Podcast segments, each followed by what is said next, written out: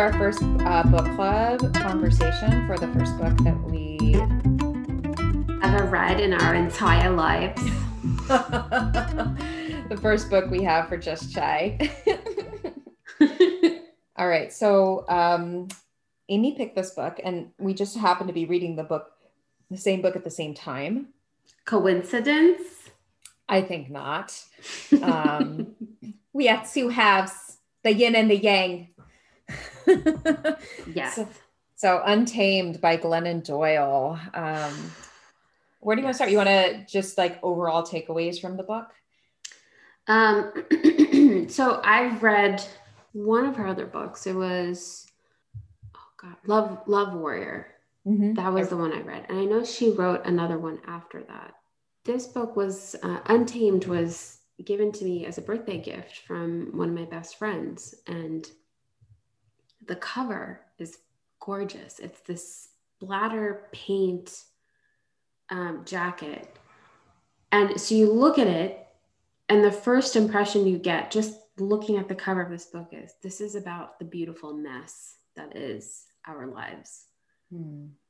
And as I'm reading, and by the way, like, I really enjoyed the chapter structure because it really was a collection of just really tiny stories about different points or different things that were going on in her life. Like literally a chapter could be 2 pages, and it was just long enough to drive that particular point. So I really enjoyed that because it made it very easy to put the book down when I needed to. Mm-hmm. And also there's some connectivity between a lot of those points. And there's a lot of callbacks between a lot of them. So this was very much it's a different kind of way to tell a story. So yeah. I liked the structure of it a lot. Like a lot of mini vignettes, stories from her life. I feel like you actually have a similar writing style to her. Maybe that's why I liked it so much, because I was like, I know what you're trying to do. Yeah, it's just like, I feel like you'll post a Facebook update and it's like a little mini vignette, and then you take away a life lesson. And so I really enjoyed that writing style as well, but it felt very familiar, like your kind of writing style. Yeah, it definitely... I'll tell you what, reading her book, especially this one, made me feel like, okay, I think maybe I do need to write more, because I forget sometimes that you can write any way you want. Mm-hmm. There's no prescribed way to create something. You can do it however you want. And I always forget that. I struggle a lot with giving myself permission to show up however I want. I always try to, I get stuck in other people's templates a lot. Mm-hmm. And this book talks about that. It talks a lot about, we get stuck thinking there's only a few ways we can show up. And there are so many ways. And you only learn that by unlearning a lot of what isn't working for you. Mm-hmm. Yeah, I agree with you. And there were a lot of things she said in here. There were a few quotes that I had pulled out. And when you were talking about that, one of the things she talks about was like the way that a family looks. And that really spoke to me. I mean, obviously it speaks to my direct experience in my life. I'm just going to read a piece of this. I burned the memo insisting that the way a family avoids brokenness is to keep its structure by any means necessary. I noticed families clinging to their original structures that were very broken indeed. I noticed other families whose structures had shifted and were healthy and vibrant. I decided that a family's wholeness or brokenness has little to do with its structure. A broken family is a family in which any member must break herself into pieces to fit in. A whole family is one in which each member can bring her full self to the table, knowing that she will always be both held and free. And I mean, that really spoke to me because, I mean, to how I grew up and certainly, relationships that I've had where you have to break yourself into these pieces rather than just fully showing up in the situation. And I think when you read the title of the book, you don't really know exactly where it's going to go. But I think those little pieces, those little like gems of wisdom that really, I mean, if you've been through, I mean, and I think a lot of us have been through dysfunction in some way, you can relate to it immediately. There's dysfunction on a micro level in a lot of totally seemingly healthy situations. Reading a lot of like that particular excerpt, I remember reading that and thinking back to sort of the Indian way of growing up and the idea of brokenness. And we were all, every member of my family had brokenness and we were all just hiding it from each other. Like self-imposed prisons. Yeah. And it was like showing up even with facade in front of every person of your family. Everyone's in their own thing. And I just, looking back now, what a tragedy. Yeah. What a tragedy. I mean, I know there are all sorts of tragedies that show up in families, but that is such a quiet, sad tragedy that you feel like you have to be whatever that structure looks like.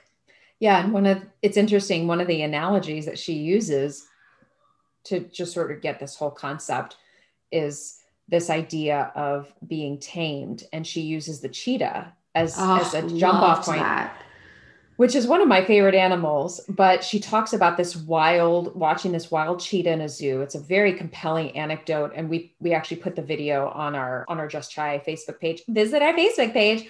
I'm a good morning podcaster, but and she just basically says how the cheetah's wildness has been tamed out of her, but the wildness is still there. She just doesn't know that she's in that cage. Yeah. And for her, these are the lessons I'm giving you about how to sort of get out of your enclosure and go back into your wildness, which I thought was really compelling. It was really hard to record everything that affected me, because literally every 4 or 5 pages, I was slapped in the face with some other really beautiful nugget that, even though her story is not my story, I connect with the feeling. And this is the beautiful thing about storytelling in general. We don't all have the same experiences, but we all have the same feelings. There are only so many feelings, and they just show up in a lot of different ways, many, many times over. And that, I think, was one of the biggest takeaways of this book, how good she is at illustrating what feels incommunicable. The places you go in your mind when something is happening outside of your body, like how you feel yourself sinking, how you feel things closing in on you or opening up. The artistry of how she really creates a visual, the words, the descriptors, it's not like things you see commonly in literature. Yeah. And when you were talking about the feelings, one of the things that really spoke to me was when she talked about anger. We all grow up in different scenarios, right? And I grew up feeling like anger wasn't safe for me because there was only one kind of anger, and that was, and it ended, it was always dangerous and violent and bad. And so for me, I just taught myself, don't ever be angry. Right. Because it's like having a volume dial, and it's either all the way up or all the way off. And so for many years, if I even felt like a tingling of what I might call anger, it was just immediately repressed. And so I think her definition of anger, I think, is really important, especially for people like me. And I think you've had a similar experience where you've had to learn, like, what is my anger telling me? So this is what she says. Anger delivers important information about where one of our boundaries has been crossed. When we restore the boundary that was violated, we honor ourselves. When we know ourselves and honor ourselves, we live with integrity, peace, and power, understanding that we are the kind of person who will be wise and brave enough to care for herself. And that really spoke to me because I think some people get angry and then they just like live in that anger and stew in it and they stay in it. Some of us are afraid to touch it. It's like a hot stove. And if I touch it, I'm going to get burned. But if we look at it and have a different relationship with some of these feelings that we have, but especially with anger, and go, this is a message that something is wrong and that there's a boundary that's been violated, and then do the investigative work to figure that out so that that anger then can be transformed. It's like a fuel source. It's got to be transformed. It's into a catalyst action. Emotion. Anger is a catalyst emotion. I don't know if I shared this with you. I would say, almost 10 years ago, I started seeing a therapist. And one of the reasons I was going was I was really struggling to connect with my body. I felt really disconnected from it. And one of the pieces that came up was my relationship to anger. And I was very good at suppressing it. And because it wasn't ever an emotion that I was really allowed to show in my home or outside or with some of my more delicate friendships. So I think because of that, I also, like you, learned to sort of stuff it down. Mm-hmm. And for me, that turned into food issues. Mm-hmm. So my food issues are all connected to me not dealing with my anger and my hurt. So when I'm kind of reading all of this, I'm thinking back to how once I did that work, all of a sudden, all I could feel was angry.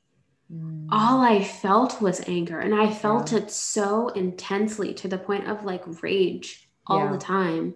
And it was just, the pendulum swinging in the other direction to kind of like neutralize the situation. But now I am it takes no time at all for me to feel my anger, but then once it shows up, I'm like, okay, it's here, what do I do with it? And I don't stay angry, it just shows up. And it really is, like she said, showing me where my boundaries are. I agree. So this was a really good read. I really enjoyed it. And I listened to the audiobook, which I highly recommend because, hearing her tell her own stories, just like whenever you hear somebody tell their own story, it's just very, very powerful.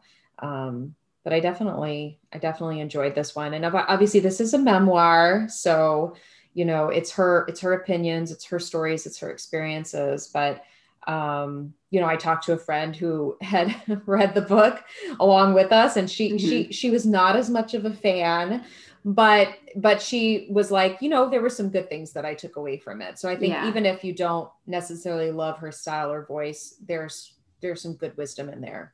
And really that's all you can ask when you're listening or reading someone's personal account of their life.